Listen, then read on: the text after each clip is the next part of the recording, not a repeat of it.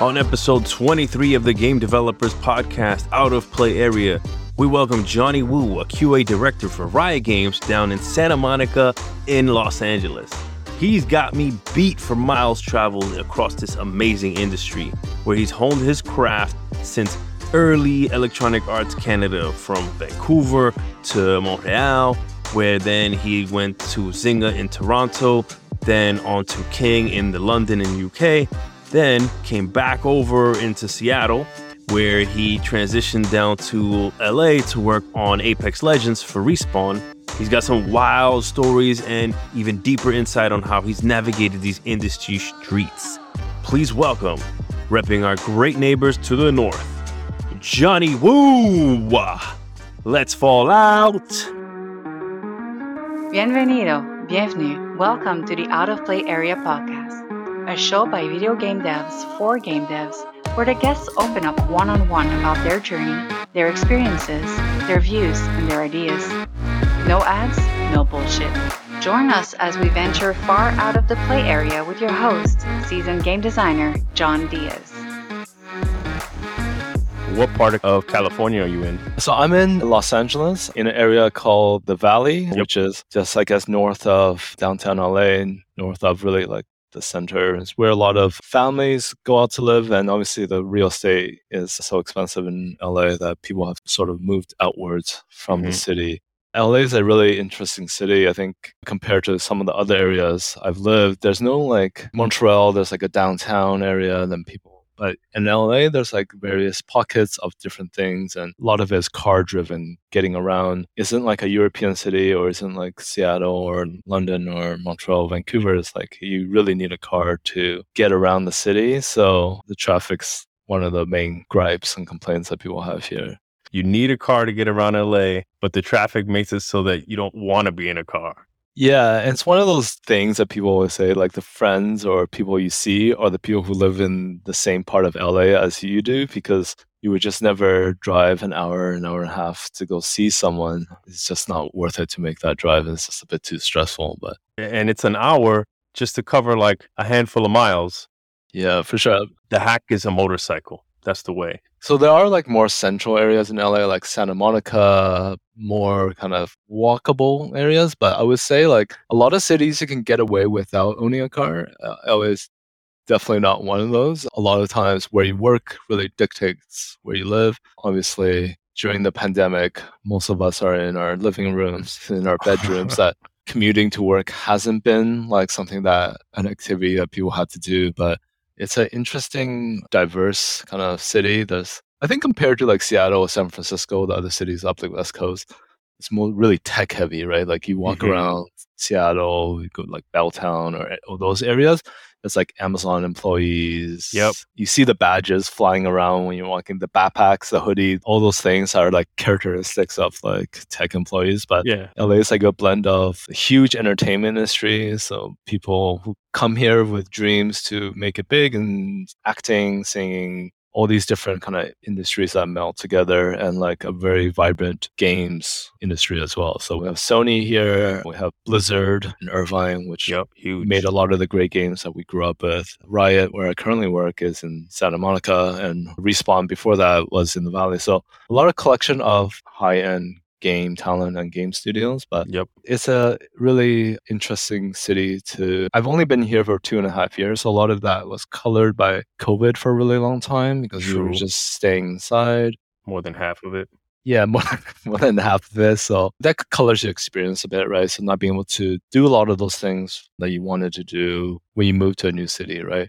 But now it's sort of getting better, but sort of getting worse again with like the Delta variant and just trying to live life alongside this pandemic. Yeah, trying to figure it out. And trying to enjoy a new city can be challenging as well. I'm always surprised that LA actually has public transportation, right? Like it has a railroad that covers kind of the hot spots you care about, but I never hear people talk about it. Yeah, it's one of those things where you kind of need a mass following for the city to invest in it properly or like to have some serious kind of legs behind a good public transportation system. If you look at like, I think Montreal has a good underground subway system. Yeah. And a bus system that most people take. And like most European cities have that. Even if you look at like San Francisco, Seattle, I think those cities have better public transportation than LA because LA, everyone sort of owns a car. Public transportation hasn't really caught on, but I feel like living in the United States, public transportation is not as good as a lot of parts of the rest of the world where it's just like a natural mode of transport to go to work. Mm-hmm. Whereas the subway system can take you almost everywhere. LA is definitely not one of those cities. Oh, I see you got a bike back there. You ride? I used to ride a lot. I think I, lately I, I haven't been. It's it's a bit hard when it's this hot out, and it's just Oh, like you get tired quite easily. But yeah, I think you'd be great to live in a city like Amsterdam or a city like that where you can use your bicycle as the main mode of transport. That's like more efficient. You get some exercise out of it, which is great. And like you kind of stay active as well. So it's a great way to get around. I would say LA compared to like bicycle commuting cities, LA people mostly do it for sport Mm-hmm. as an activity rather than, oh, I need to go to work or go meet up with my friends and stuff like that. Yeah, the infrastructure is not that friendly. Like sharing roads out there is dangerous. Yeah, and generally, like if you live in a city where people are not used to sharing the road with bicyclists, uh, cyclists, that they don't know how to interact with you, you get a bit too close to each other. When they say LA has the worst drivers in the world, it's actually like pretty accurate. So it's like it's got some of the worst driving habits practices at least in most of the cities i've been in where people run red lights people don't signal There's a lot of rage, man. People lot of were in a rush. They're always in a rush, and they're always in traffic, and they're like begrudged. la is like one of those cities where people always have somewhere they need to be friends they need to see a gig they need to go to or Yeah. like it's like a very gig economy city too so because the nature of the entertainment industry is so unpredictable that You know, it's like side jobs. side jobs. I'm an Uber driver. Uh, I deliver food. I also do voice acting. All these different things sort of have to go together. And it's probably been worse during the pandemic when those jobs or those industries began to slow or stop altogether because people couldn't meet in studio. There's some huge studios here like CBS, Warner Brothers. Yep. All those studios are here had to close down during the pandemic. So a lot of people had to get uh, a lot of these gig economy jobs. What are you drinking? Uh, I'm drinking a Jameson, so I would say on the lower end of kind of whiskeys. I think Mhm. um, I generally like Japanese scotches, Japanese Oh. whiskeys. Yes, man. Yes, We should crack some of that out. yeah, Japanese uh, whiskeys and like nice scotches. But yeah, decided to go with the Jameson today, which is That's like a guilty pleasure. It's like nostalgic.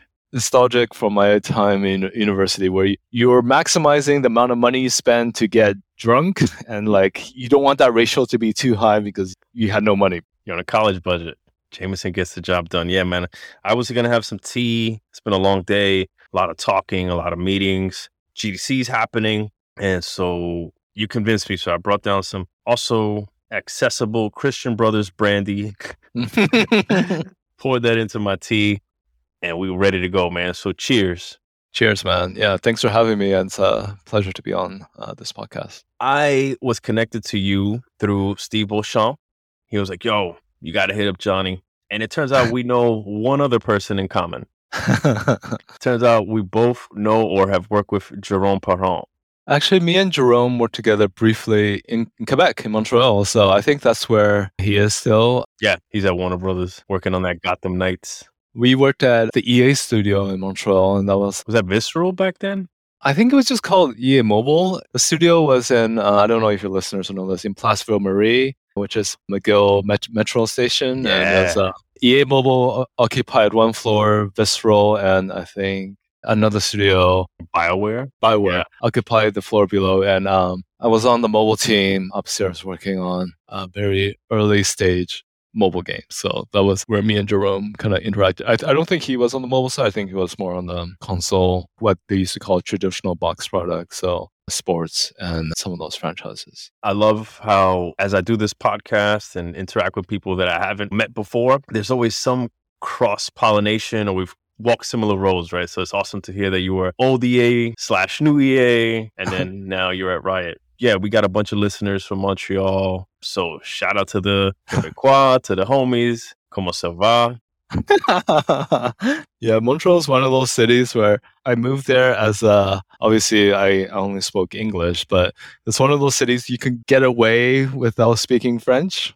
Yes. And like in Montreal, and I think because of that, I think humans need to be forced into kind of situations where they're forced to learn. But Montreal wasn't one of those cities where I think you had to learn French to Yeah. kind of get by the day to day. I think, but yeah, it was a it was like a European city in Canada. Totally. It's a lot of traditional French architecture. Sort of like the bars and nightlife there was very sort of European mm-hmm. focused. So when I moved there, I think I was in my early twenties, and That's a good place to be in your early 20s, that's man. a great place to be in your early 20s. But one of the things that was interesting was that people don't go out till like 11 or 12. yeah, that's the East Coast, man. New York's the same way. That's the East Coast. And it's like, oh man, I'm like, you just get home from work, you're tired. I also lived in London for a long time. People went out right after work in London, whereas in Montreal, people, I think they went home. Yeah. They took a out. nap, Yep. ate their dinner, then came out later and maybe stayed out until like the early hours of the morning as well.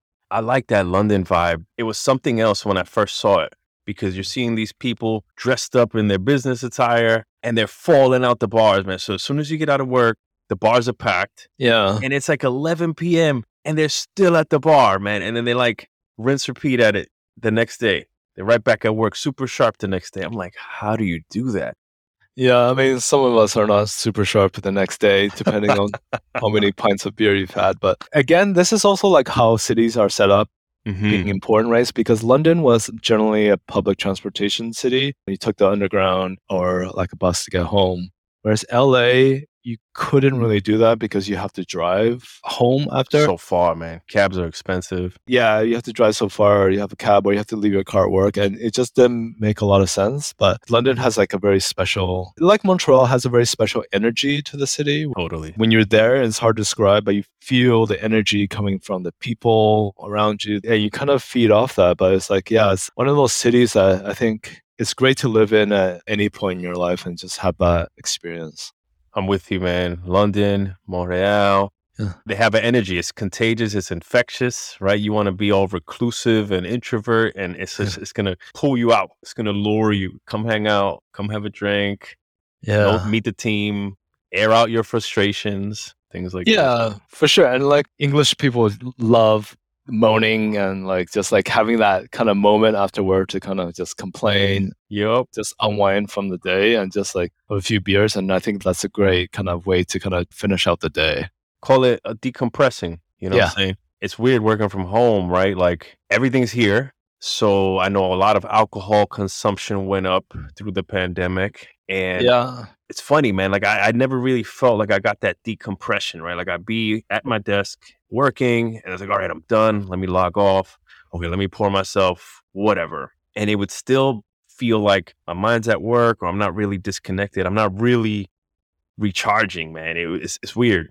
It's one of those things where I think we all went through this work from home period for the last 18 months. And when I say we, I think generally just a lot of tech people, like Yeah, knowledge workers. Yeah, it's not knowledge. Some people didn't have the option of working from home, and it's sort of like there's no kind of beginning or end to your workday where you you start your, your workday by getting to work, whether that's commuting, driving. That's when your day starts, and you end the day by driving home. So it's like a weird blend of life and work happening all at once, where basically I wake up and there's my office, right? Yeah. And and then the day is kind of knowing when to kind of disconnect from work and that being really important as well. But yeah, it's interesting experience. I think at the beginning it took a bit of adjustment, but I think now for most part, like companies like EA, Activision, Riot, all these big game companies have figured out how to be effective from working from home. Mm-hmm. And who knows how that'll inform like the future guidance around companies' stance and kind of approach to working from home. We saw that Facebook just said people can work from home permanently, right? And other options like hybrid models that uh, other companies are going for. So it'd be interesting to see how the office space and the workplace sort of changes into the future as well. Yeah, it's a really exciting time, man. I never thought that the game industry would get here. And now that it is, I can't picture it ever going back, right? Like there has to be some type of hybrid or on and off. We're in the office these days, or, you know, set your schedules a certain way. I hope anyway. Uh, and a lot of people have also like moved out of the big city as well, Yeah. like as part of this pandemic where people wanted more space, they wanted a garden. They wanted a yard. Mm-hmm. Because when we moved here, we moved into a two bedroom apartment, which was fine. But because we're at home almost the entire day, the space can get a bit smaller. If you have an office, you need to set that up, and that your whole kind of space changes because all of a sudden you're not the office 10 to 12 hours a day. You're at home. So you have to kind of adjust your working space uh, Yeah. to make it work. Like a lot of times you're on Zoom calls and you see people like with all sorts of shit around their house. They have to work in the living room because their husband or wife is working in the office and stuff like that. And kids are at home and pets are demanding your attention. It's handy to have separation if you can get it. So that's why people tend to want a little bit more space. You're at Riot, you're a QA director. What does a QA director do? What's your day to day look like? It could vary a lot depending on company size or where you work. Um, but my role right now is mostly to set the direction of where I see the team going. So, uh, what are the important priorities that we should work on? What are the important initiatives that the team should go after in the short, medium, or long term? And it's really kind of setting that direction strategically for the team, but also making sure that we have a good approach to delivering our current products, right? So, for example, at Respawn, we were working on Apex Legends live service, and that was a game that was a 60 player battle royale. We did a release every two to four weeks. It's a very seasonal content based game.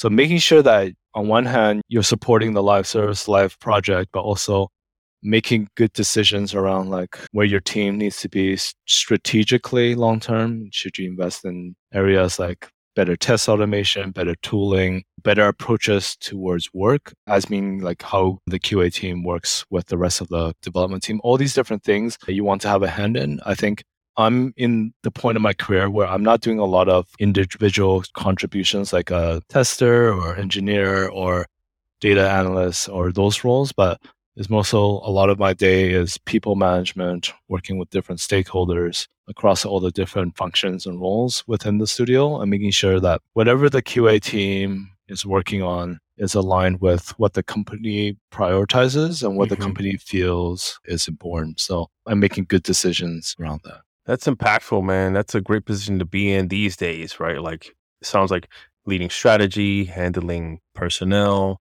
and figuring out what's the biggest bang for your buck for the resources you're going to have. How often does that change out of curiosity? Like, do you plan for six months, a year, then things change? Yeah, I think your goals do change as sort of like the company maybe shifts its focus or priorities around the project. There are a lot of differences working on a game that's in hyper growth, right? So what do you need to support a game like Candy Crush Saga, which was in hyper growth for a very long time versus a game that is a mature product or a game that you're about to sunset, right? So all those kind of situations can change your approach in how you look at your medium and sort of uh, longer term goals. In general, I think you want to think in a way where you can anticipate what the future needs of the project or the the studio or the office are and how to make the best decisions to anticipate that and that could mean like uh, you need to increase the technical abilities within your QA team. You need to invest in better tooling around automation, staging environments, all these different things to kind of better meet maybe not necessarily just the current demands of the project, but future needs and demands of the project. And also using that.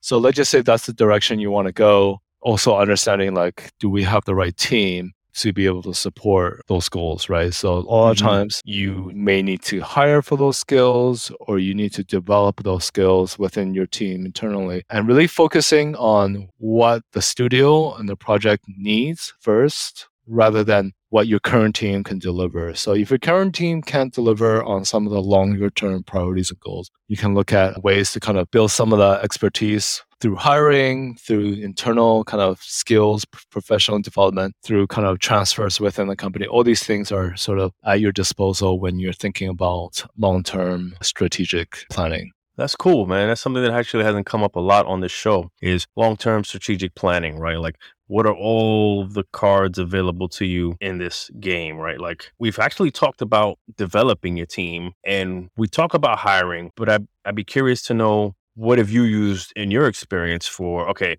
my team needs to learn a new console generation or console cycle or new product coming out versus hey we just don't have this expertise. We need to look externally or internally for transfers right? Like how do you approach that? Yeah so i think really focusing on like what the problem you're trying to solve is and understanding what skills are needed to meet those problems, right? So let's just take a very common problem within QA is a lot of our testing is very manual, it's very black box, it's very non-technically driven. And how do we move from there to more test automation, more build kind of verification? All these different things require someone or team with different skills. Sometimes it's not like a transformative thing you need to do with your team, but maybe you just need to do slight sort of augmentations within your team to kind of get there. But it's really like understanding what the problems you're trying to solve and what kind of skills are required to kind of solve those problems. And when you're working for any business, right, it's not a perfect situation where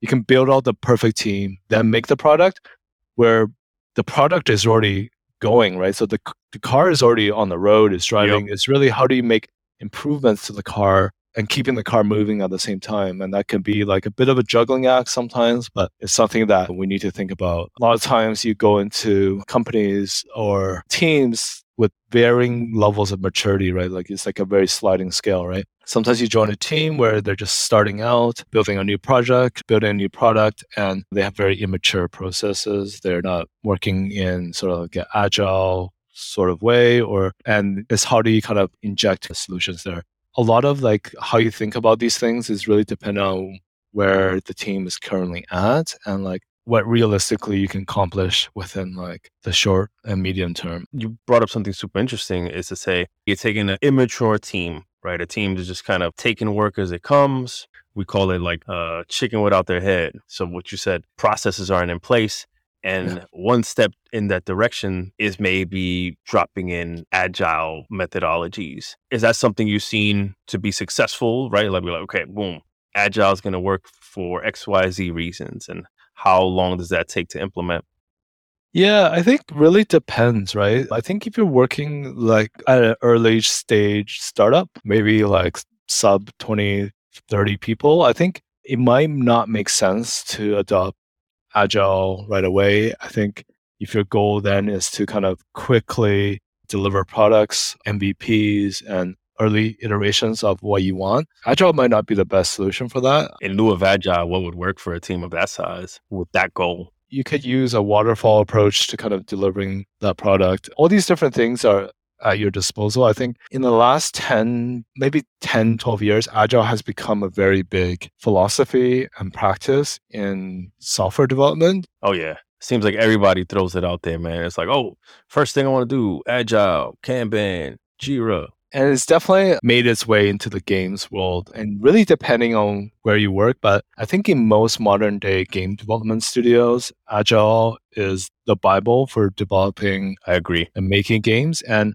agile does a lot of great things in terms of it gives the team some predictability in what you need to do how how fast you're going to accomplish work what are your goals at the end of each two week sprint four week sprint however you want to structure it and i think as a project manager producer it gives the team a lot of empowerment to know what to work on and mm. know what what are the important things that they should care about as part of each sprint and what they need to deliver and i think it also gives teams the ability to have really early iterations of the product to test, to see and play as well. Yeah. Which just goes into that failing fast mentality. It's like we don't want to be working for years and not really knowing what the product is or where the product needs to be. So Agile has offered a lot of flexibility there. And I think it's really good that modern game development has really adopted this as an important practice. I'm a big fan, right? Fail fast, get something on screen, something that you can control, nail down the feeling, the experience,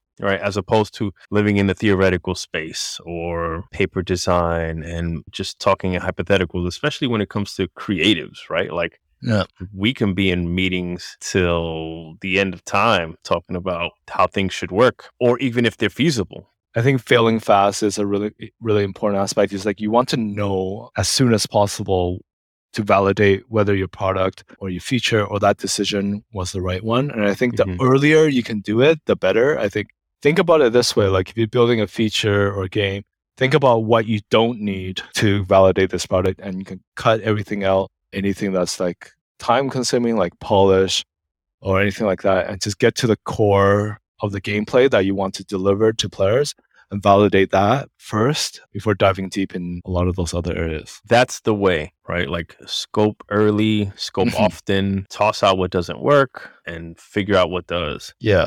I'm curious, Johnny, what led you into games? Where did this love, this fascination, where did it all start? Like most people, so I'm 36. 80s baby. Yeah, I grew up in the 80s, but within the internet generation, right? I think the Mm. internet was prolific in late 90s, and that opened up all sorts of doors for people to have access to information, to communicate with each other, like email, video conferencing, but also like gaming as well. So I grew up like a lot of kids playing the really early stage sort of Blizzard games that came out. So games like Warcraft 3, Diablo, all those games are like very classic games that people started with back then who were interested in the space. And back then it was mostly single player experiences at the start because when I got internet it was the 56k sort of modem. Dial-up. So dial up. So there's quite a lot of limitations on like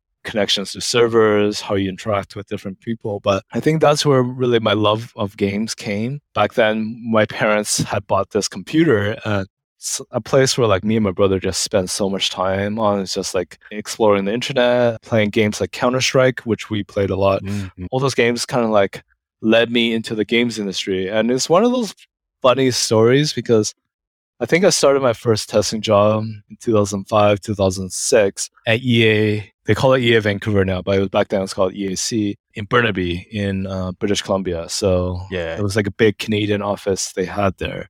It's like one of the biggest. And so I guess Yeah. what is it EAC just for EA Canada? Yeah, it was a period of time where they're developing a lot of the sports titles there. So I got a chance to work on early 2000s, mid 2000s NBA titles, some of the hockey franchises. How I fell into that role was kind of interesting. This is, I guess, how old I am, but like jobs recruitment worked very differently now than it did then. I think EA had published an ad in a local newspaper, and I actually had emailed EA, I guess it was like a recruiting email on that newspaper. And that's how I got my job there. And it was back then, EA had like very rudimentary kind of tests to get into QA roles. It was like looking at uh, a video. I think the game was Need for Speed, like Hot Pursuit, uh, one of those Need for Speed titles, and just really identifying what the bugs were, making sure that you're you have good written skills, in mm. writing bugs, writing bug reports. That was sort of like a lot of the validation for me to get that job. Was this like a, a take home test or were you brought on site and were like, all right,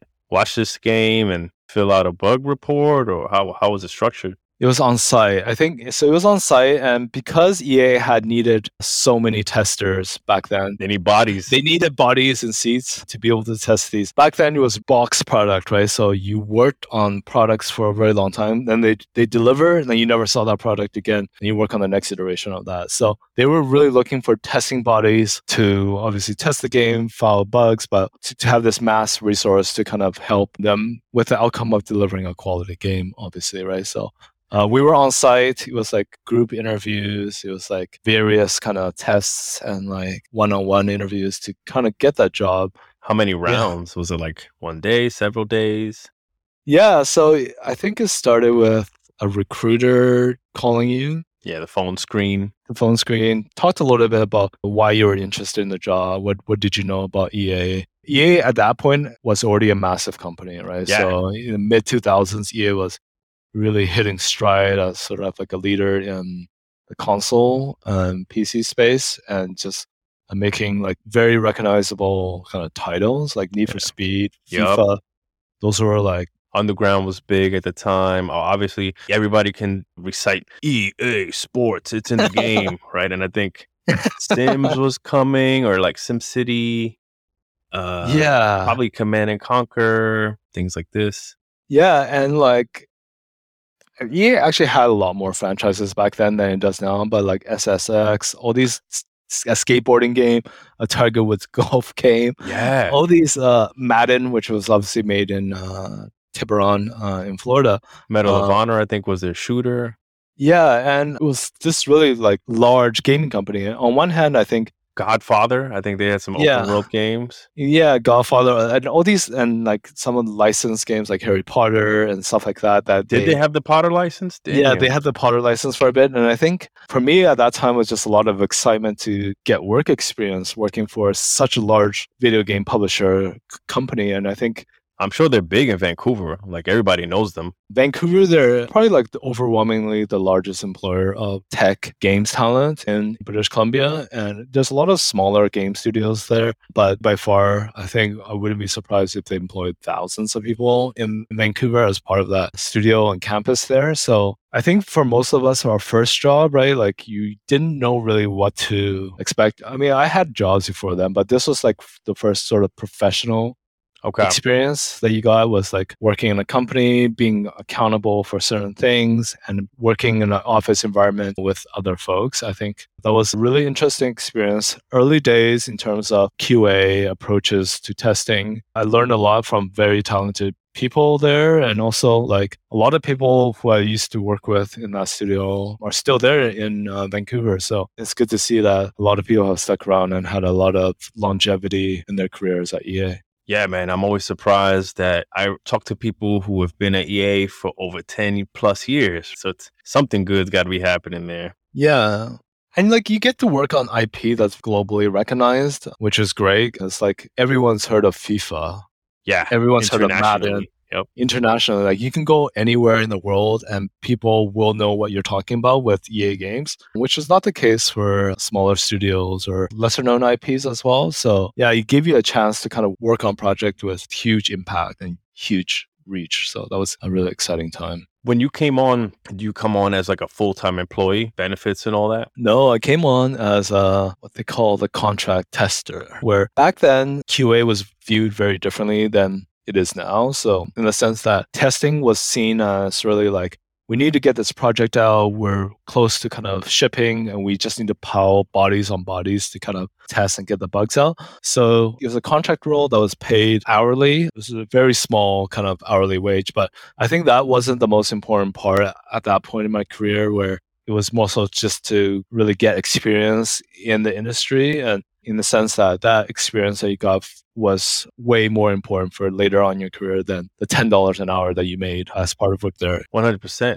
I'm curious if you put yourself back in those shoes, like Johnny circa mid 2000s, eh, you were a avid gamer, right? You played a bunch of PC games. Now you're coming into EA and now you're testing. Was there any big surprises about how games are made? Yeah, I think a lot of times people view those sports titles that EA makes as like very small iterative changes because you're going from one season of FIFA to the next and it's like maybe roster updates or anything like this. But I had no professional working experience and just seeing like all the artists that you need, all the software engineers, all the management layers that you need to make a game was really eye-opening and interesting for me because you go into these games and like you see like how big the studio is and like how big the investment into those franchises were Yeah. And you just kind of really understand like the sheer monumental undertaking making a game really requires and oh. just Oh. like how hard it is to get a build from the early stages to a very polished finished product was not an easy undertaking so it's just like a lot of iterative stuff a lot of working with qa to kind of make sure that where our approach to testing was correct we're testing the right areas of the game all these different things was interesting. Obviously, like you can make a game two people in the garage, but the production quality won't be nearly as good as like what some of these big companies like EA or Activision or Blizzard are, are pumping out today. For sure. It's a it's a resources numbers game. You would have told me how many people it takes to make a game. I'd be like, yeah, like 10, 20 people. And come to find that it's several hundreds. You know, that's always a big shock to a lot of people. Like, I could make a game, right? Like, well, you could. It's gonna take you a while and it's not gonna look that good. Yeah. But today is different, right? Today is a whole different world, right? Like a bunch of assets for free online, a bunch of engines and tools and open source code and scripts that you hit the ground running, which is mind blowing to me. Yeah, for sure. And like making a game is far more accessible now than it was 20 years ago. Hmm. Uh, yeah, like you said, you have game engines like Unity with a Unity storefront. I may not have the money to hire artists or UI designers, but I can certainly buy some of those assets for like a really small fraction of the cost and make a game myself with like you can self teach a lot of programmers are self-taught or game developers are self-taught so it's become more democratic people's ability to kind of make a game. And I think that's great. And like also the platforms to kind of submit, have your games be published on have become a lot more democratic as well. So we can publish a game on the Apple App Store and Android Store quite easily. And Steam. Yeah, Steam. Whereas before, making a game was really a multi million dollar production.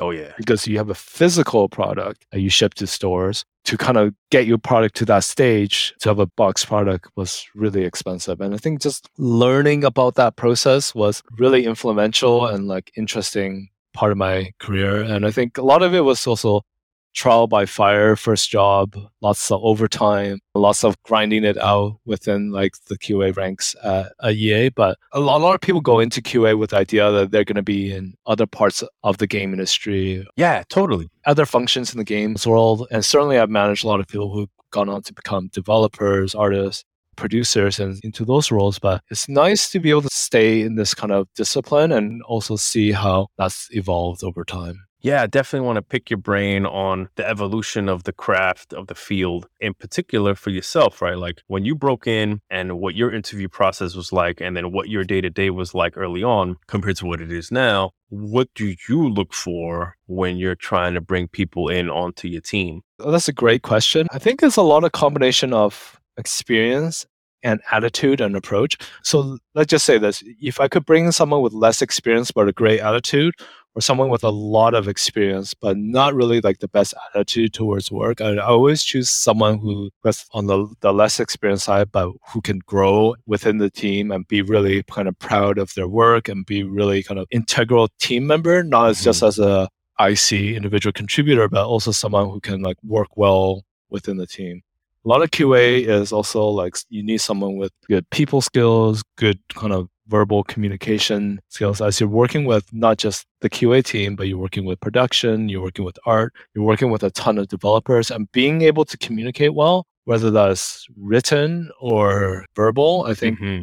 is a really important part of this role. A lot of the concepts, guiding principles we kind of are taught in QA can be learned and can be kind of educated on over time. But I think the attitude part is hard to change in, in someone you hire, right? So if they have a totally. bad bad do a poor approach to work.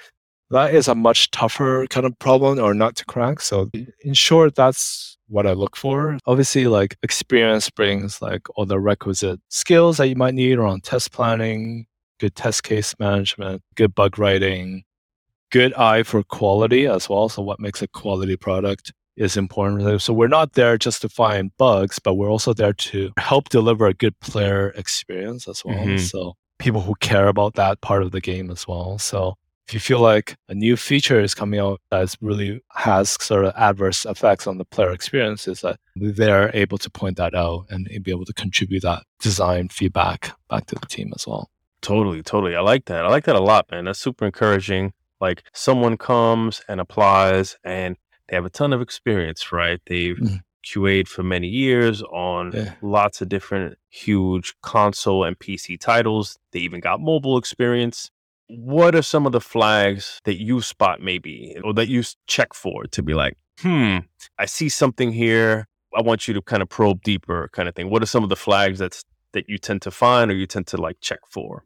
Some of the flags or indicators, I think I like to hire people with a very open mind towards solving problems or issues. So they come into those problems with a collaborative mindset in mm. how to kind of solve those problems rather than uh, with a mindset like, oh, I've done this before. This is how we're going to do it because it's worked for me uh, necessarily in the past. I think while that is somewhat important, I think uh, having someone with an open mind and collaborative mindset will help build good relationships within yeah. the development team. I think that's a really important part of this is like not to hire people who are like too dogmatic in their beliefs or into kind of like there's one way to solve the problem this is the the one way we're going to do it but like having someone with like some flexibility in mm-hmm.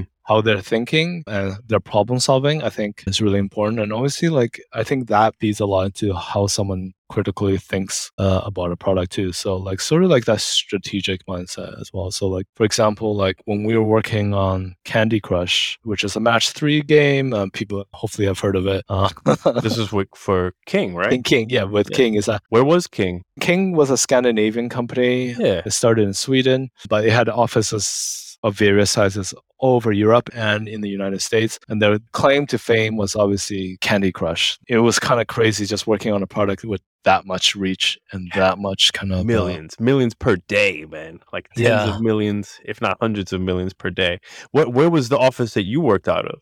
Yeah, so I worked out of the London, ah, UK, okay. the That's UK office. in the UK.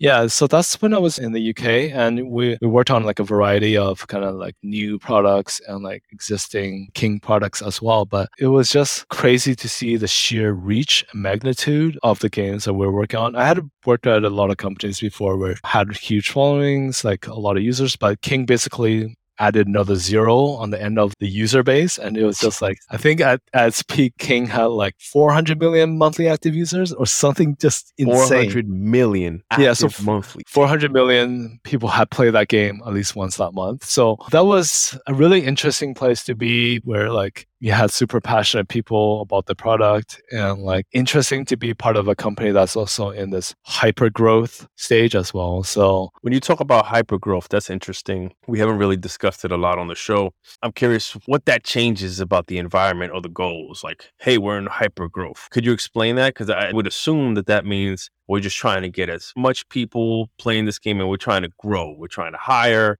and grow and expand.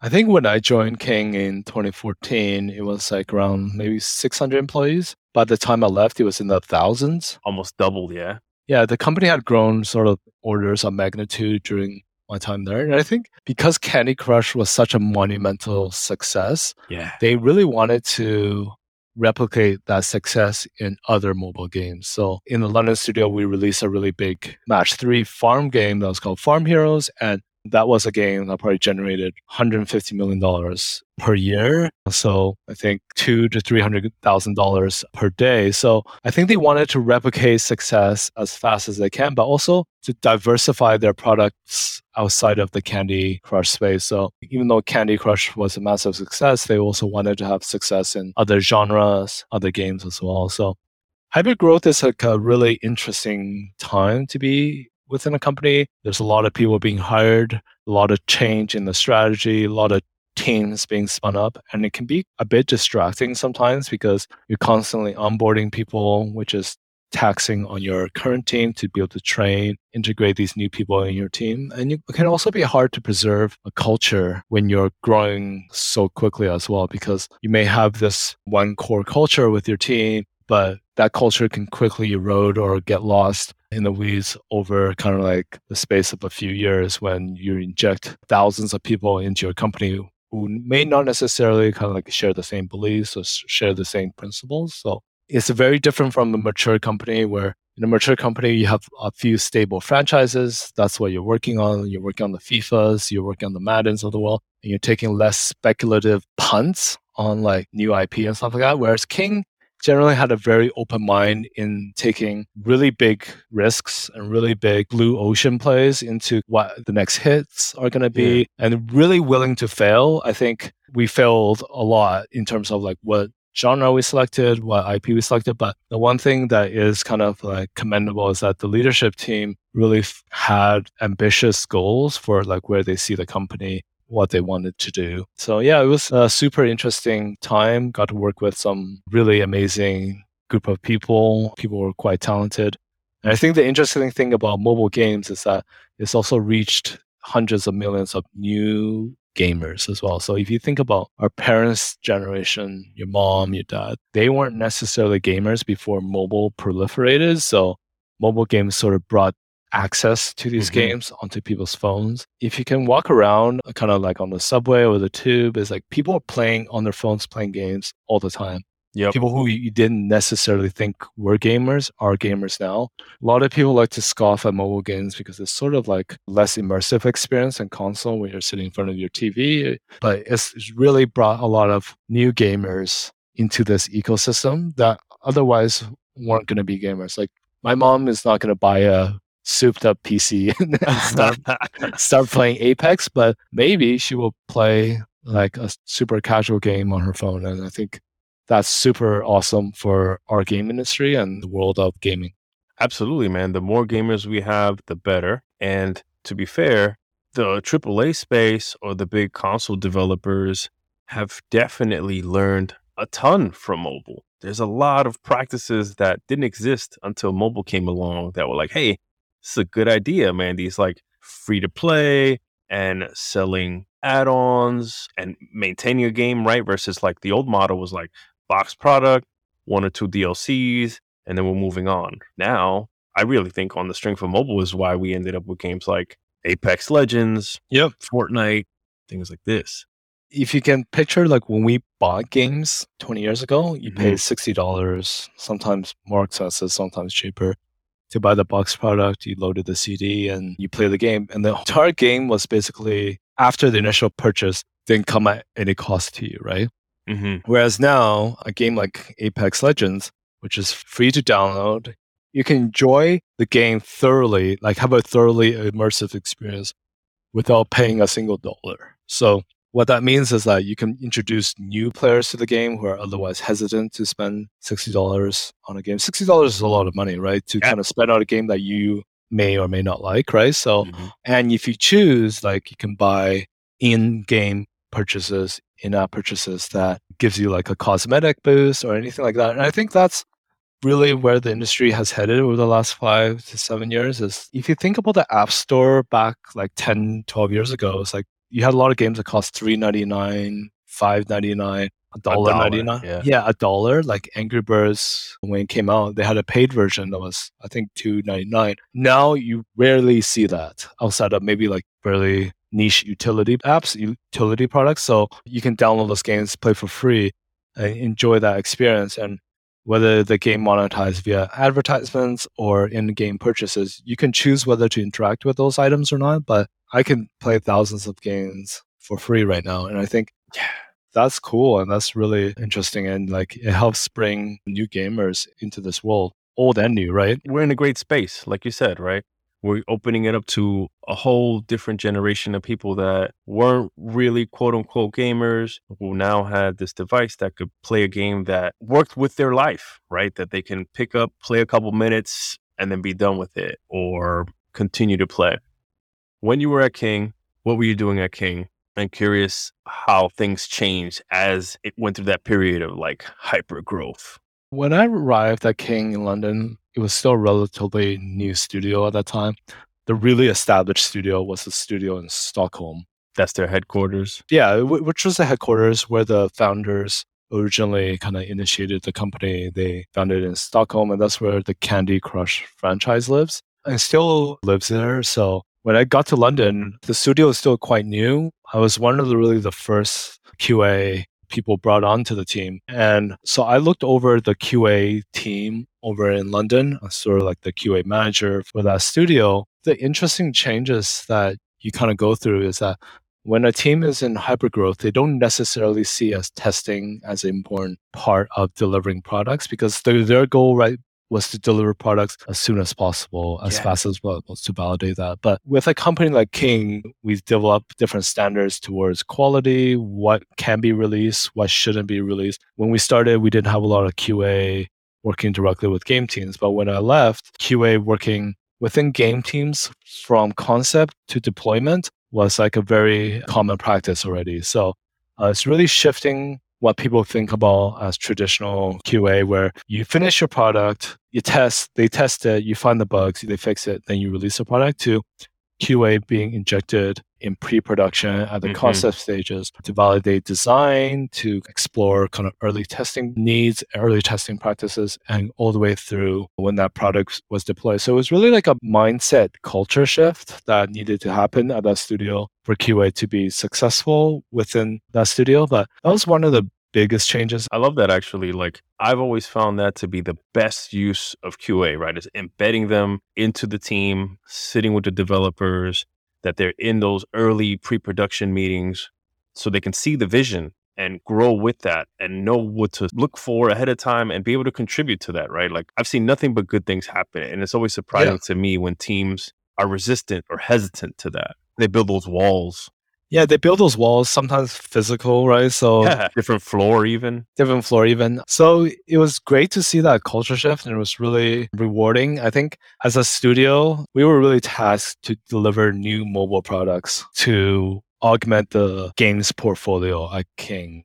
People know King for Candy Crush, but they don't know some of the other kind of titles that come out from it. And it's really kind of interesting to work on a lot of new games that came out as part of that studio. Some successful, some not. But one of the nice things about mobile compared to box product or console products is that you can have very early validation of your product through A B testing, through yeah. kind of what we call soft launches, where I just want to test how my product works in, let's just say, the Philippines, get some uh, early metrics on retention, on monetization, on gameplay changes. And that was really kind of interesting space to be in, just to kind of be in that sort of data kind of minded company where they use data to inform a lot of good decisions and when to kind of keep working on a game and when to kind of stop working on a game. And I think those decisions are really critical for your studio's success. And it was great to be in that mindset in that world. And obviously, like getting to live on a different continent was also interesting as well. Was there any major like culture shocks when you made the transition? Where did you leave when you got to London? Toronto. Oh, Toronto. I had moved from Toronto to London. I don't think there was any massive culture shocks because London is English speaking most people when they move to another country there's like some language barriers that they have to overcome. There weren't massive culture shocks i think. It was nice to be part of like a very vibrant kind of yeah. city where yeah it's like a huge diverse population as well. So like you have people from all parts of europe but all parts of like other parts of the world like africa india north america. And and this word gets used a lot, but it's sort of like this melting pot of different mm-hmm. cultures and mm-hmm. different languages. And that was really interesting part uh, of my life as well. So. Oh yeah, and you were there at the good time when they were still part of the EU. Yeah. Right. So you can probably jump in a train and get to another country, no problem.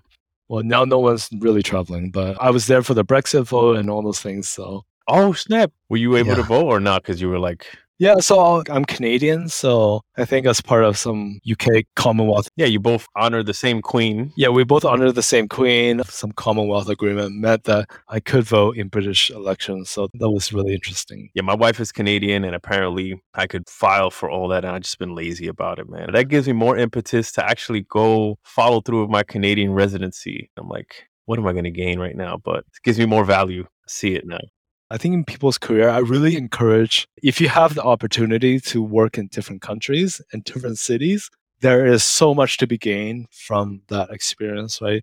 Like you're put into maybe more of an uncomfortable situation where mm-hmm. you don't have a friend space, you don't have kind of like your network, but you're challenged on those things, but you get to make new friends, build your network, but also just explore different parts of the world and cultures as well. Like in Montreal, there was like very vibrant Quebecois yeah. culture, and um, and that was just like I think for personal growth as well as professional growth, it means a lot for people's careers to be able to kind of have that experience in like different parts of the world. Yeah, one hundred percent. Like what you said, about you look for people who are naturally more open-minded and, and yeah. like you said it's it's tough to change someone who's so set in their ways and regimented but all hope is not lost right because typically if you do move and get out of your comfort zone leave your hometown and are forced to learn how to survive with different people different languages different culture having to look right to cross the street instead of left yes know? yeah yeah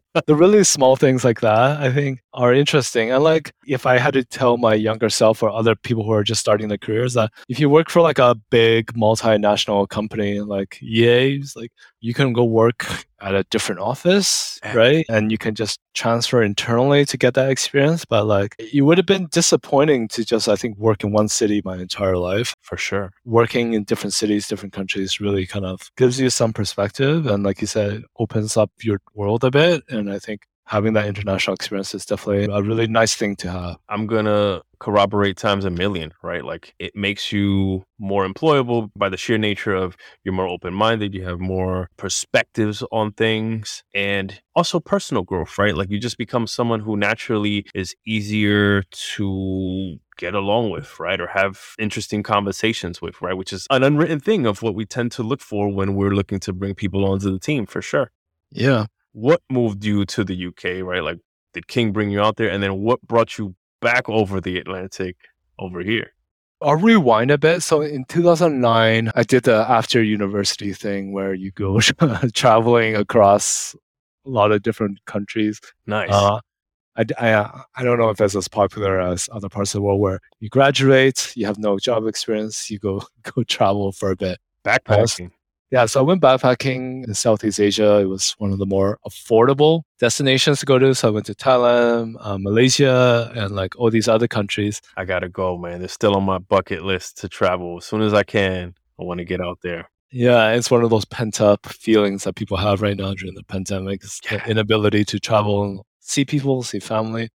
But so I had done this Southeast Asia trip and I had met tons of people from the UK as part of that and friends that I'm still in touch with today. And I always thought to myself, like, it would be a really cool experience to go live in London for a few years, to have that as part of my life, as part of my journey. And I think that was always in the back of my mind to kind of make my way over there. So I moved to the UK for the King job. I had interviewed remotely. They got me a visa to go work in the UK. Me and my girlfriend at that time, now my wife, is that uh, Nice. we moved over there. I think really just like not really sure what to expect. Like I said, it's like you're you're sort of challenged in like you don't have any friends immediately, like all these different things put you in, in positions of discomfort. But I think that's really good for your personal That's how you grow.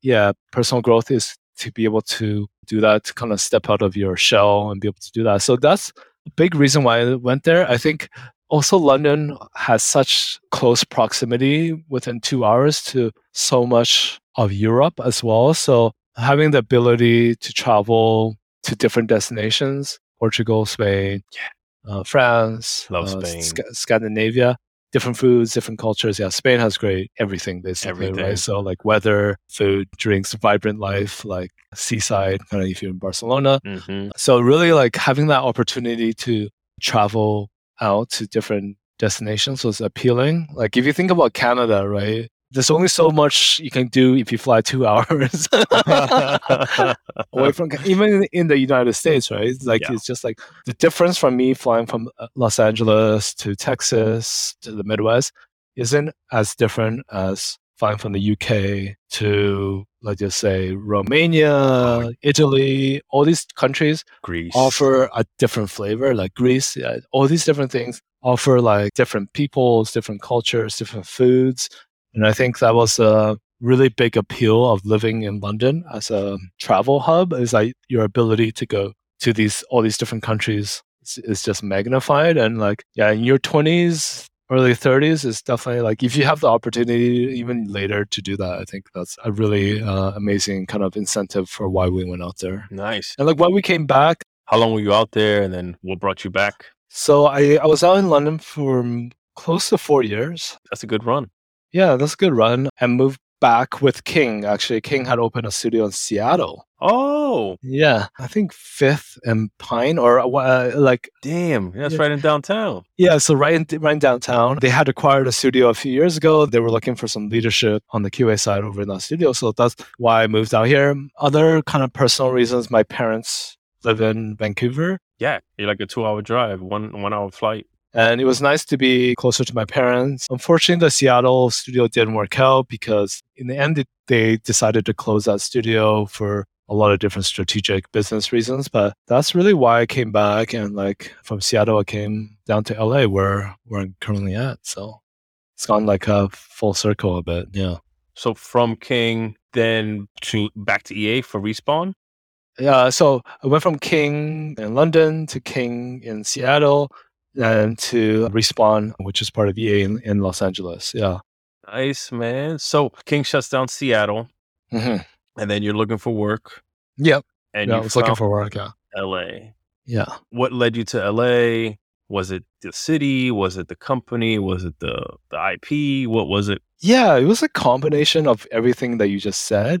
I think everyone has this very idealized view of LA. It's, it's the beaches, Hollywood, it's, a, it's Hollywood, weed, it's a that. it's a party life and all these different things. One respawn was a very talented studio. absolutely, one hundred percent. They had just they delivered Titanfall one, Titanfall two. When I got there, it was season one of Apex Legends, and I think it was a combination of the studio, uh, the IP that they had, also the opportunity to kind of uh, make an impact on the QA team, uh, respawn as well. So there aren't too many free to play console games, but Mm-mm. compared to mobile, right? So, and the battle royale space is also pretty hot right now in terms of like PUBG, Fortnite, Call Apex, all these uh, Call of Duty, Warzone, all these different games are make this a very uh, interesting space right now. So, I've done tons of mobile, so it was nice for me to kind of step out of that comfort of mobile into like console development. Working on Apex was on Nintendo's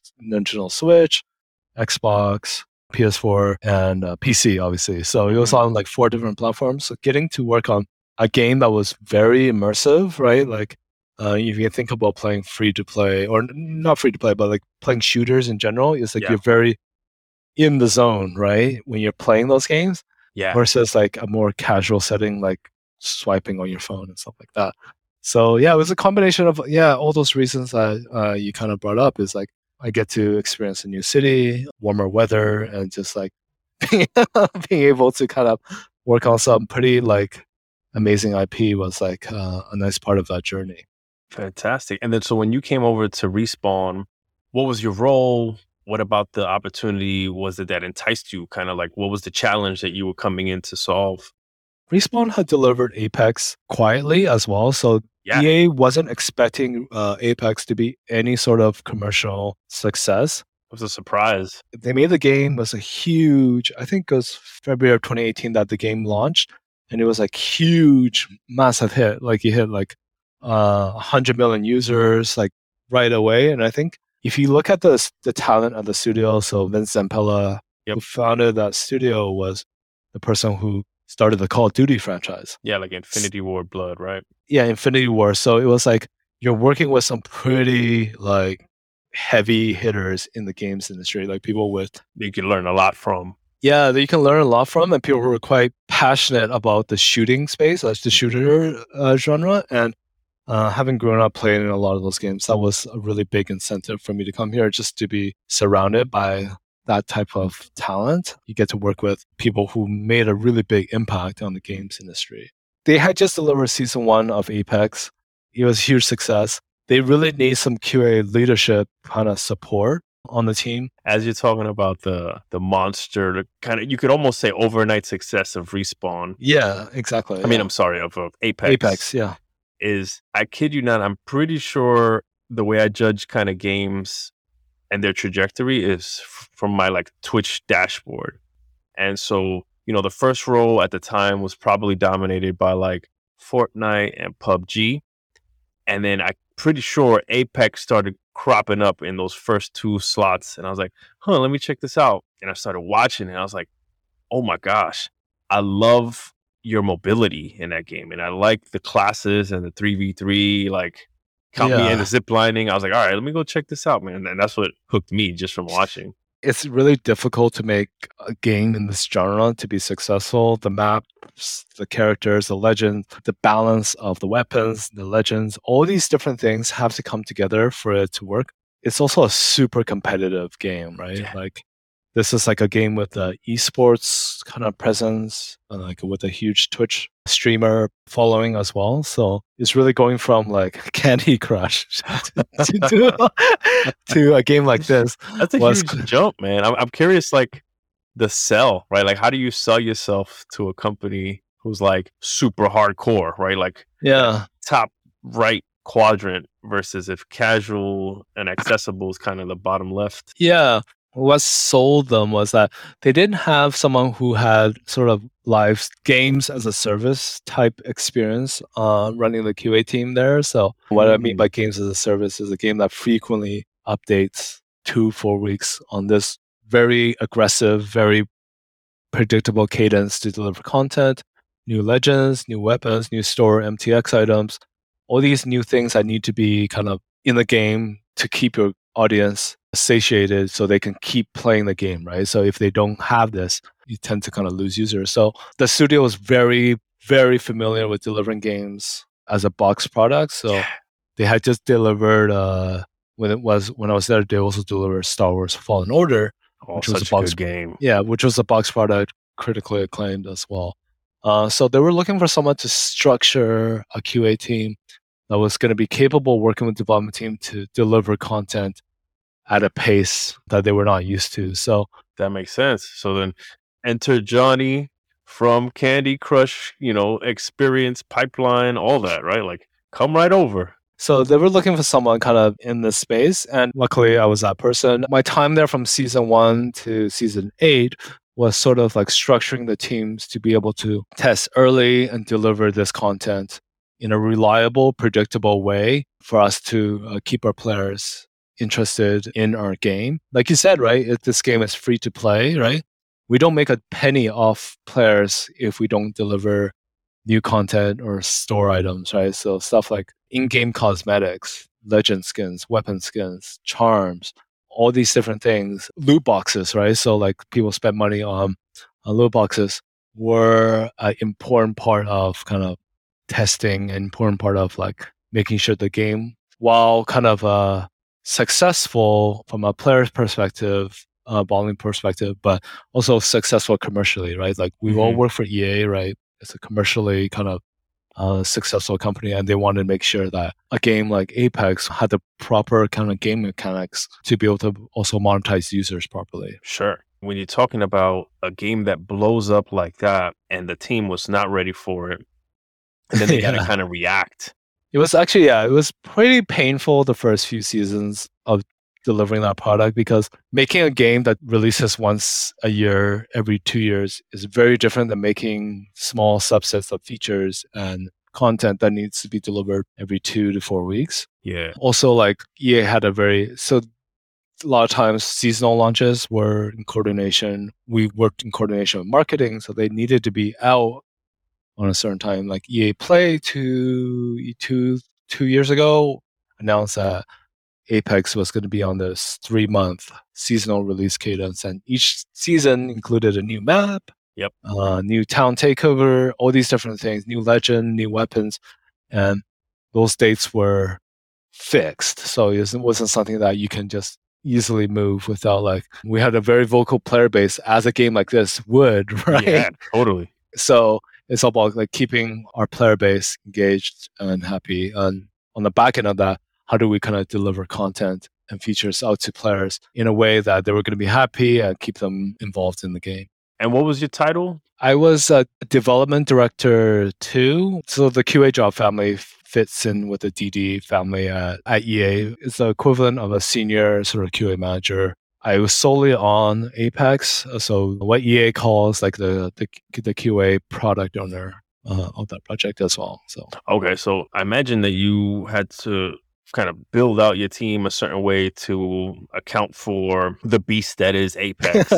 yeah. Um, curious how you went about structuring that, man, and, and finding the softs and the culture you you built. Like most managers who come into situations, you do inherit a team, so you don't build any team from scratch. Typically, in most uh, businesses, so we we had inherited a team that was mostly the team from Titanfall 2. So mm-hmm. that team had largely supported that launch. I had moved over to Apex. So how big? Uh, it's more like 15 to 20. Damn. Let's just let's just call them embedded testers, basically. So. Nice. So those that's the good ones. The, the, well, that's the way. That's the ideal way to be. I find.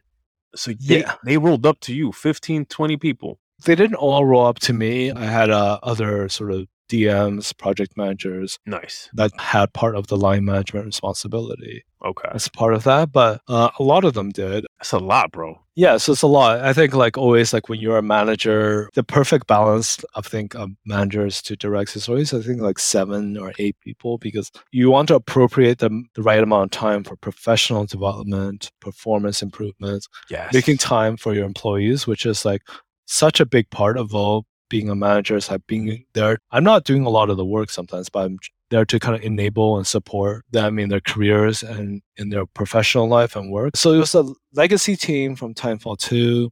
Um, they had moved over to Apex. But as we grew the team, we sort of looked at skills that the team was missing that we were looking to add. So people with more leadership talent and people with more technical chops, all these different things. Uh, we look to kind of augment the current team to make it more successful, basically. Mhm, okay. More well rounded, I think is a good way to characterize that.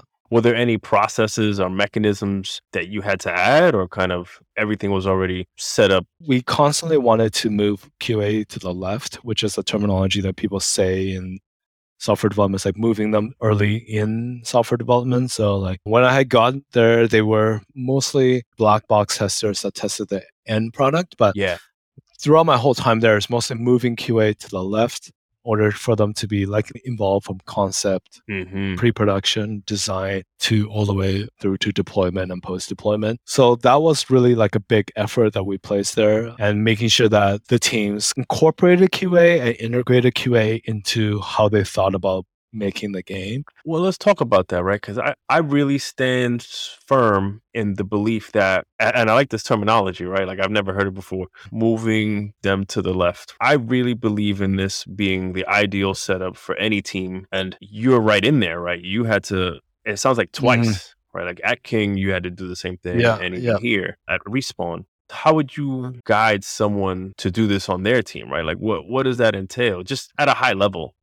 Yeah, that is a great question. I think just approach that problem slowly and start small. So, Mm. like, let's just say you're working in a studio where the QA and the production development teams are all separate silos. Yep. Don't try to have change too quickly. That's being really important because it sort of is jarring for the team. They're not sure how to work with QA at the beginning. These are developers who probably are not used to working QA in this way. They've obviously worked with QA before, but start small, right? So like, let's just say on Apex, how we approach this, right? It's like we had very different pods of the team. So we have the team that worked on maps, the team that worked on weapons. You start with a really small pod as a use case and be like, hey, these two kind of QA professionals or QA people are going to work on your team uh, to kind of do early design feedback, early test case kind of writing. They just say defect prevention. They're able to catch the bugs earlier before they get into kind of like the main branch. All these different things and test it out over a period of time. Let's just call it a pilot in embedding QA. a pilot. And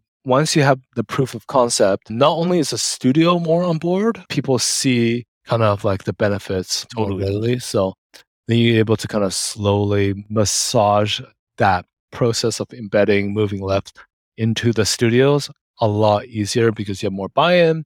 People see it working and they want that on their team. So Totally. just start small, right? Don't try to make monumental, transformative changes over a weekend, right? That typically never works, right? Mhm. So just start small and approach it with a collaborative, open mind mindset that you're doing this for X reason to solve X problem and kind of selling that back to the team. Hell yeah, I like it, man. Everything builds on itself on a strong foundation of going back to this key trait that you look for, right? Is people who are open minded, that are willing to adapt, that are willing to evolve, to try different things. I really like that, right? Pilot it, start small, send two people, let other teams kind of be infected with the gains. Yeah. And, you know, because I've definitely been on feature pods and I'll look over and I'll be like, hold on, man, they got two QA people we got zero. Why can't we get some? Can we borrow one? You know, things like that for sure. Yeah, Sure. yeah, and that's like a very natural way to do change management or incorporate things, and like slowly it becomes like a success over time rather than like an overnight success. Yeah, You eventually made the tough decision to leave Respawn to go to Riot. yeah, What was one of your fondest memories at Respawn? Yeah. That's a great question, and I think like I've left Respawn for a bit of time now um, and had some time to reflect as well as to kind of marinate on the question that you just asked. And I think like being part of a game team is really, really rewarding. The best way to kind of characterize is that you're constantly in release mode. So you're releasing new content, new features out to your players. And that has very kind of rewarding aspects to it because you see players, they're happy, they're, they're enjoying the game.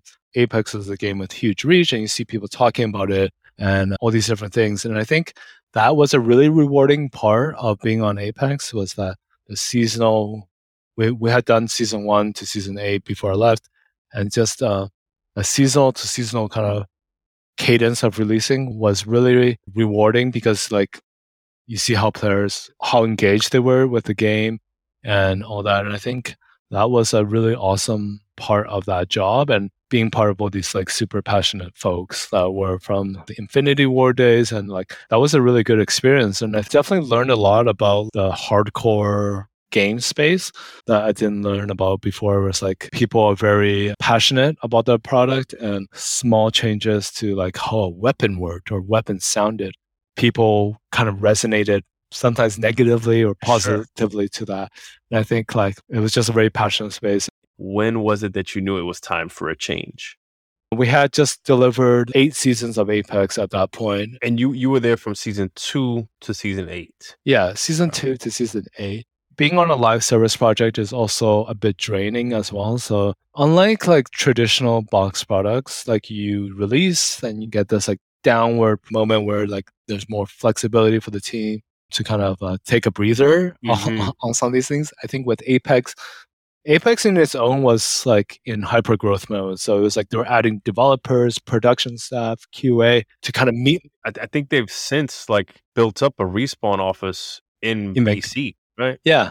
So uh, for season seven and eight and onwards, it, it was a co-developed game mm. uh, with uh, old Motive team in uh, EA. So they had ah. they had moved from the Motive projects, more Motive portfolio to Apex. Not all of them, but some of them. So after kind of delivering eight seasons of Apex, I felt like it was time to really take a step back and move on. So my wife was pregnant at that time. We just we had our first child in May.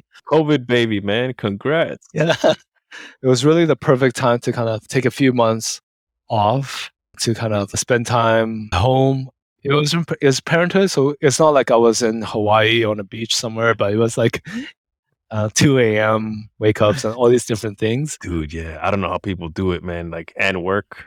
Yeah, so it was t- it was a good time to uh, take off and like reset before coming to Riot, which is like another gigantic kind of games company, right? So yeah, with a with, very vocal community, to put it lightly. Sometimes too vocal, uh, but uh, like yeah, vocal local community, Reddit or otherwise. But yeah, I thought like uh, we had accomplished a lot over the six, seven seasons I, at Respawn. Lots for me and everyone else to be proud of. But it was time to kind of uh, move on to my next challenge. And luckily, Riot came calling. So nice. Okay, they, they came and recruited you. You didn't go to them. I actually like we had talked for a long time. You had friends over there. I had friends over there. My boss at Respawn came from Riot. You know how the games world is? It's just like it's a very small, tight knit. It's a very big industry, but it's a, a, very small world, if that makes sense, right? Like, yeah, totally. Especially in LA.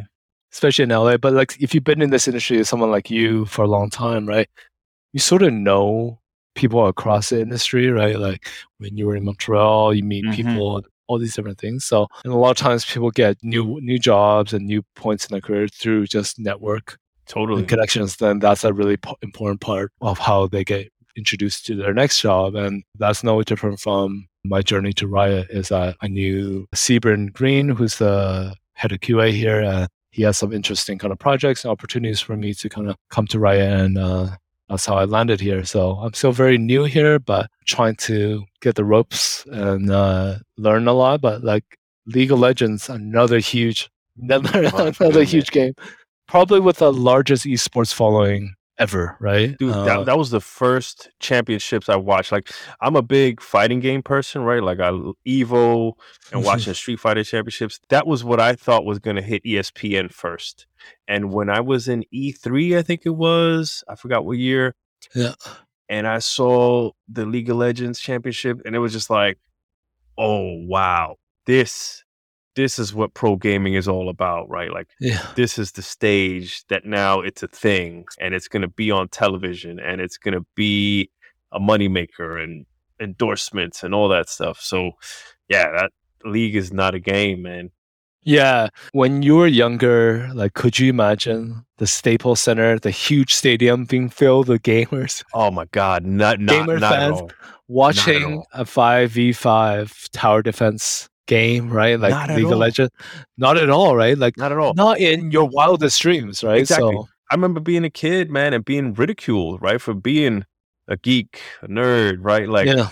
you know, stop playing games. You know, that's you should be playing sports or hanging out, things like this. Yeah, yeah.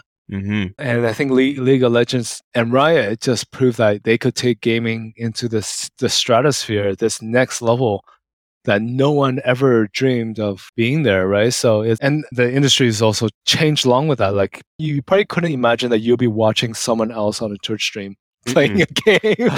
no, no. Hey, we'll watch this person play a game. I'm like, no, fuck that. I'm gonna go play the game. I yeah, want to watch someone else playing the game, and, and easily, man. I really enjoy a lot of streams. Like, I don't have time to play a bunch of these games that I want to play. They're, they're coming out so fast, yeah, so I enjoy watching other people play them. Right to kind of let me know should I buy the game or.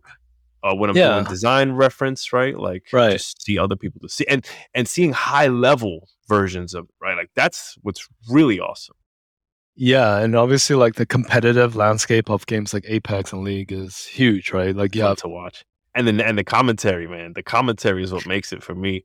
Yeah, the shoutcast and like you have these teams like uh, in Korea and Japan or in North America where their life is just League of Legends, Yeah. just Apex. They're paid to win tournaments and huge prize pools and huge followings on on Twitch. I think like when we launched one of the seasons, we had Ninja playing Mm. uh, one of our one of our seasons for a long time, and like people making there's a lot more money in the space and a lot more notoriety and audience is just huge. So uh, who knows, right? Like maybe in five, 10, 20 years, this industry will make the next leap, and whatever that is will be super exciting as well. I can imagine, right? There's maybe some type of hybrid, like physical athlete with e athlete, right? Like with VR, AR happening.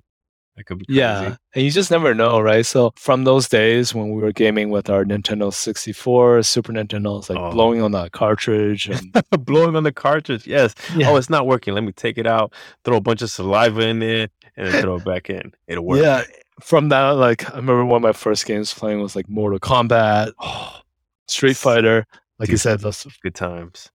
fighter games, and like to see where the industry is now is like such a rewarding, Mhm. fun journey that we've all been on, and it's like that experience is like something that's uh, hard to change, right? Like you wouldn't change that, yeah. Not at all, man. It's been a hell of a ride. I love this industry. I love the people in it. And I really welcome people like yourself who make this podcast worthwhile, right? Like I'm I built this as a platform for developers to get their voice and their experience out there for the benefit of the next generation or even fellow veterans in here, right? That just want to see how it's done at other places, see other people's struggles and insight and share knowledge and you know get a little bit kind of reinvigorated to realize like oh man we're in a pretty special privileged position right like let's keep this thing growing let's keep it going Yeah, for sure. Yeah, it's great to be part of it in this industry and like as a player of some of the games as well. So johnny man i want to put you through what i like to call the lightning round. So these are okay, short questions answer them however you like. Sure, yeah. if you had one game to take with you to a deserted island what would that be? And you know full internet whatever what would that be? It'd probably be World of Warcraft, just like the story, uh, the deep immersive gameplay. If I'm on an island, I need kind of like a game where I can play thousands of hours, and that's definitely a game where you can play thousands of hours. Yeah, Good pick. Good pick. My wife would uh, agree with that one. Yeah. yeah. Sweet. What's the last game you finished? Probably Star Wars Fallen Order, like uh, a few years ago. Yeah. Oh, that's so good. Mhm. That was my like accessible souls like kind of game. Yeah. Yeah. What was the last book you read? I read uh, a book called Such a Long Journey, and um, let me just find the author's name. Uh, so yeah, it's a it's a book by Indian author called Rohinton Mistry, and it was like about this period in India and like uh, people's lives throughout that uh, time. And it was a if you're interested in Indian culture, Indian kind of religion, what Indian was like in the last say like hundred years, that's a great book to read. It was uh, I think a book that came out in the late nineties. Okay, got some got some mileage on it. So such a long journey by Rohinton Mistry. So Rohinton R O H I N T O N. dope. I like that. I like that rec. I need to I need to get more well versed with that country. Love their food, awesome people, love Yeah. yoga. Yeah. What's the thing that you enjoy the most about this job? I get this question uh, a lot. And I think as a manager, the most rewarding thing is seeing your team members direct self success and seeing where their careers have gone. I probably managed like hundreds of people over the last 10 years and just like um, seeing people do well in their careers and gone on to do very different things, um, not necessarily in QA, has been the most rewarding part of this uh, this life so far. Spoken like a true people manager. I like signs of a good manager. All right. Um, what is your favorite part about working from home no commute. You save time. in LA? Of course. Yeah, yeah. And just like the ability to run errands throughout the day, work a bit later in the day to accommodate for that, or early in the morning. Uh, so your life has a bit more flexibility. So you you don't have to kind of stack everything on the weekends or at the end of the day, uh, which has been really nice. I agree. I like that one a lot too. This is moves closer to the model that I've always dreamed of, which is kind of like the European siesta vibe. Like, you know, Mhm. four hours in the day, couple hours break, and four hours again. Then you Yeah. lunch. Yeah. Yeah, you have more flexibility. We have a newborn now. Spend more time with my son, uh, my wife, and all these different things, and it's been uh, really nice. Awesome. What is the thing that you miss the most about being in the office? it's nice to have like a water cooler conversation with someone, grabbing Mhm. lunch with a colleague, grabbing a beer after work, all those things uh, that COVID and the pandemic has unfortunately changed. Building team culture and camaraderie Mhm. does require element of in-person interaction, and I think that element has sort of been lost, right? Like so while it is okay, we can get the same amount of work done, but like six hours of Zoom calls with people throughout the day isn't the same as like the physical energy you feed off each other in the office and like during one to ones, talking Mhm. about sports, talking about uh, all these different things, just like grabbing grabbing lunch uh, with my manager, all these different things. I think all those things you miss. Um, so yeah, that's the thing I miss about being in the office. One hundred percent. I like that. Yeah, there's a lot of organic discovery and conversations when you pass someone. But hey, come ch- or or just walking around someone's desk, right? To be like, oh snap, what's that? I didn't even know that was a thing. You know, show me what this is about, or let me get on the sticks. Yeah. Totally. If you weren't doing this, what would you be doing? yeah. Um, I'm not really sure. I think the um, when I was in when I was a student, I was always a bit lost. I was one of those like C you're plus undeclared? C plus B students, like did the minimum to get by Okay. type things. My life, I, I wasn't a great student or like really formalized learning type person. So, um, I always thought like um, it would be nice to do something in writing. So like either like journalism, writing about kind of current events, Yeah. sports, all these things. That would be if I had a second life. That's probably what I would like to kind of pursue and do. That's kind of cool. I can see how your natural talent in like people management, soft skills, um, pulling information out of someone, helping them grow. I could see how that would lend itself well to like journalism for sure. Yeah, for sure. Cool. All right, buddy. We're in the closeout phase here. You're Yeah. almost done. Yeah. Um, want to ask you, you know, with your experience with all the things you've seen, the growth you've seen, the different countries and studios that you've worked with and for, what do you see as something that we can do better as an industry? We need to do better at being a more gender equitable workplace between all the different roles in the industry. We still suffer from a lack of females in tech roles, mm-hmm. game roles. And I'd like to see our industry move further into kind of how do we connect more women mm-hmm. into this games industry? Uh, how do we encourage more uh, women to pursue CS degrees, all these yep. different things, engineering functions? When I was in school in my program, we probably had two or three women.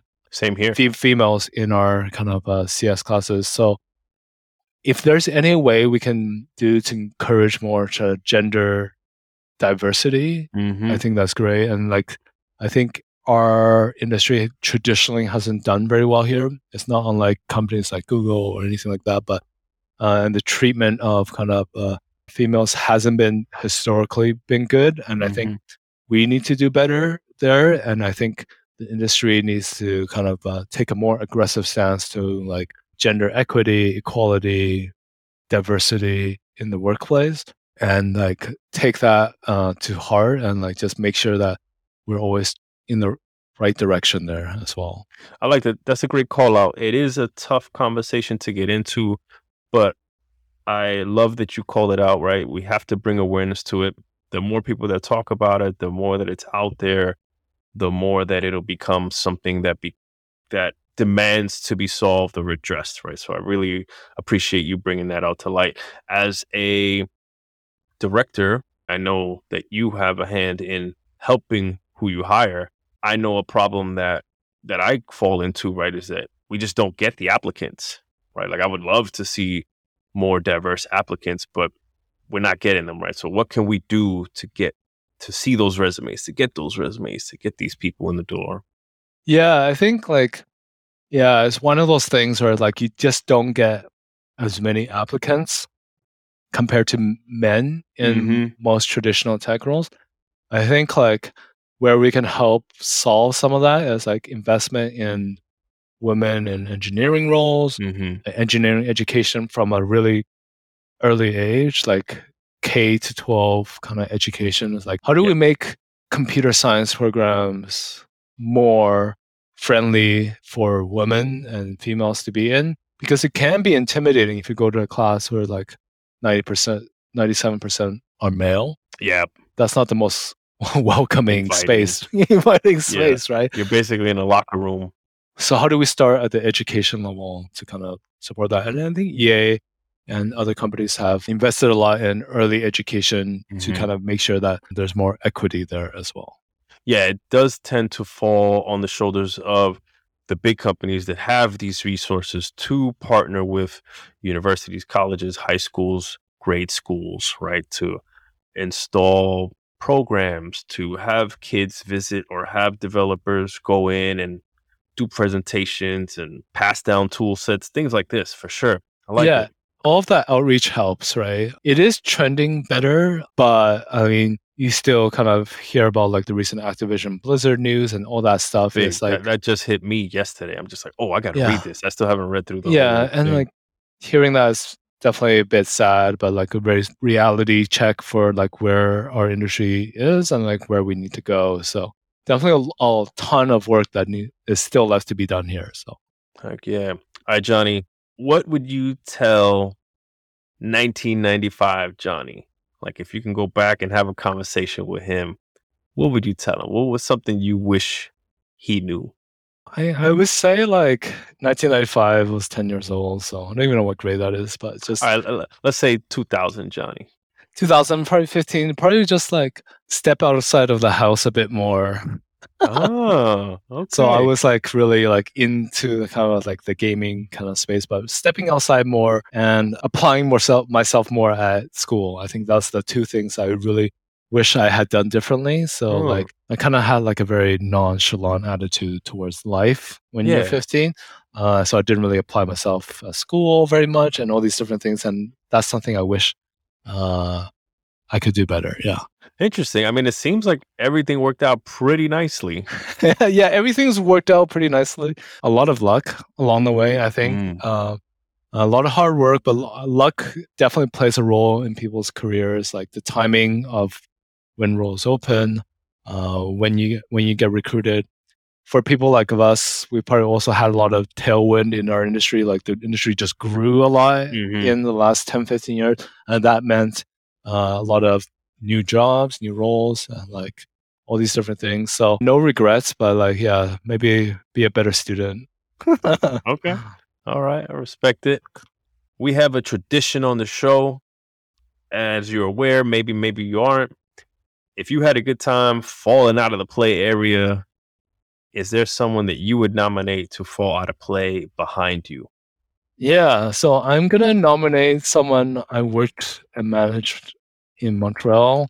His name is Graham Barr, Ooh. and he's currently a senior product manager at Jam City. Definitely be reaching out to him to get him in the picture. But he's someone like I worked with really early on in my career. We had a great time working together and stayed in touch afterwards as well. So uh, definitely someone I would nominate to uh, be on this podcast. Sweet, man. Thanks for the nomination. I look forward to connecting with Graham, seeing if he accepts the invitation.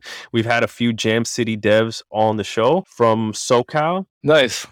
So it'd be interesting to see how it is in Montreal. That'd be pretty sweet. Yeah. Awesome. Awesome. All right, Johnny, you've made it. Yeah. The hard work is done. This is all about you. Where do people connect with you, see what you're up to, or is Riot hiring? Yeah, uh, you can connect with me. The best way is on LinkedIn. Uh, so just look up Johnny Wu, find me quite easily, and we can go from there. But yeah, I'm somewhat active on there, but um, I'll definitely be checking my messages if people want to connect or people want to learn more about Riot, the game industry, or just general kind of career paths in this QA world. Just uh, hit me up, and I'll be happy to make time and help. Sounds great, Johnny. Thank you for extending that. I'll make sure to link your LinkedIn in the show notes for people to follow up with that. And is there any closing words for the out of play area listeners out there?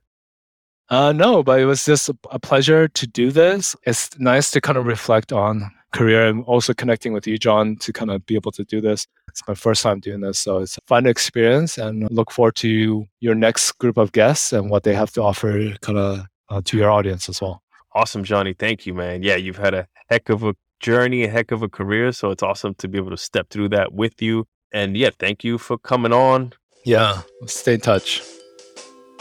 Major, major shout out to Steve Beauchamp, who I worked with at WB Games Montreal on Sabbath and what is now Gotham Knights. We've got deep bonds having had survived the Spartan 7 Seal Fit weekend together. Steve, I appreciate you for connecting me with this intriguing individual in Johnny. There was so much to take away in this one, and if I had to emphasize just one, I would latch on the benefit and growth that he benefited from by traveling all over the world as a game developer and team building facilitator. He hit all the industry hotspots in Canada from Vancouver, Toronto, Montreal, then even made it across the pond in the UK and now he's back chilling on the West Coast. Y'all know me. As much as I love me Montreal and I have my condo out there, I got a couple places out here in Seattle, and thus I'm digging some deep roots. I mean, I do have moving to London on my vision board, and Catherine's fully pushing on that agenda down the line, so we'll see. But I see nothing but upside in leaving your hometown. I've experienced it, and I've seen it in so many of my colleagues and friends. It forces you to focus on what you want to do with your life quick, fast, rather than being in the comfort surrounded by family and friends to survive. I'm curious, where is it that you stand on that spectrum? Much love to Riot. I'm a huge fan of Arcane on Netflix, and I'm looking forward to their fighting game. I think it's Project L. And the major market lion that seems to have a claim in everything these days in Tencent. So if there's any Tencent employees out there hit me up. I'd love to hear how you like it out there. On episode 24, in two weeks, the last Monday of this year, we'll sit down with someone many of you have told me you want to hear from me. I'm thinking for the closeout episode before we end the year, It'll be a shorter episode where I just sit down, kick it with y'all over some drink, and look back on the first year doing this podcast, how it's grown thanks to your patronage and listening ears, and where I'm thinking I'll take it in 2022 and beyond, and even probably talk about some of the guests we've got lined up and whatever else comes out of my mouth under the influence. Make sure to follow us so that you don't miss out on that episode. Thank you for listening, devs. If you found this episode informative, I ask that you pay a link forward to a developer to help grow our listener community. If you're a game developer with a story you think could help a fellow dev out, please go to outofplayarea.com and click on the Calendly link at the top to meet up. Please make sure you get approval from your manager or studio's PR or HR team beforehand. Out of Play Area, the Game Developers Podcast, releases new episodes every other Monday on all the major players, including Spotify, Apple, and Google. Please make sure to follow us to see what developer falls out of the play area next time. I'm your host, John Diaz. Until next time, devs, stay strong, stay true, stay dangerous. Mega Ran, bring them home. Flight attendants, prepare for takeoff. Cabin crew, please take your seats. We are now about to enter the out of play area.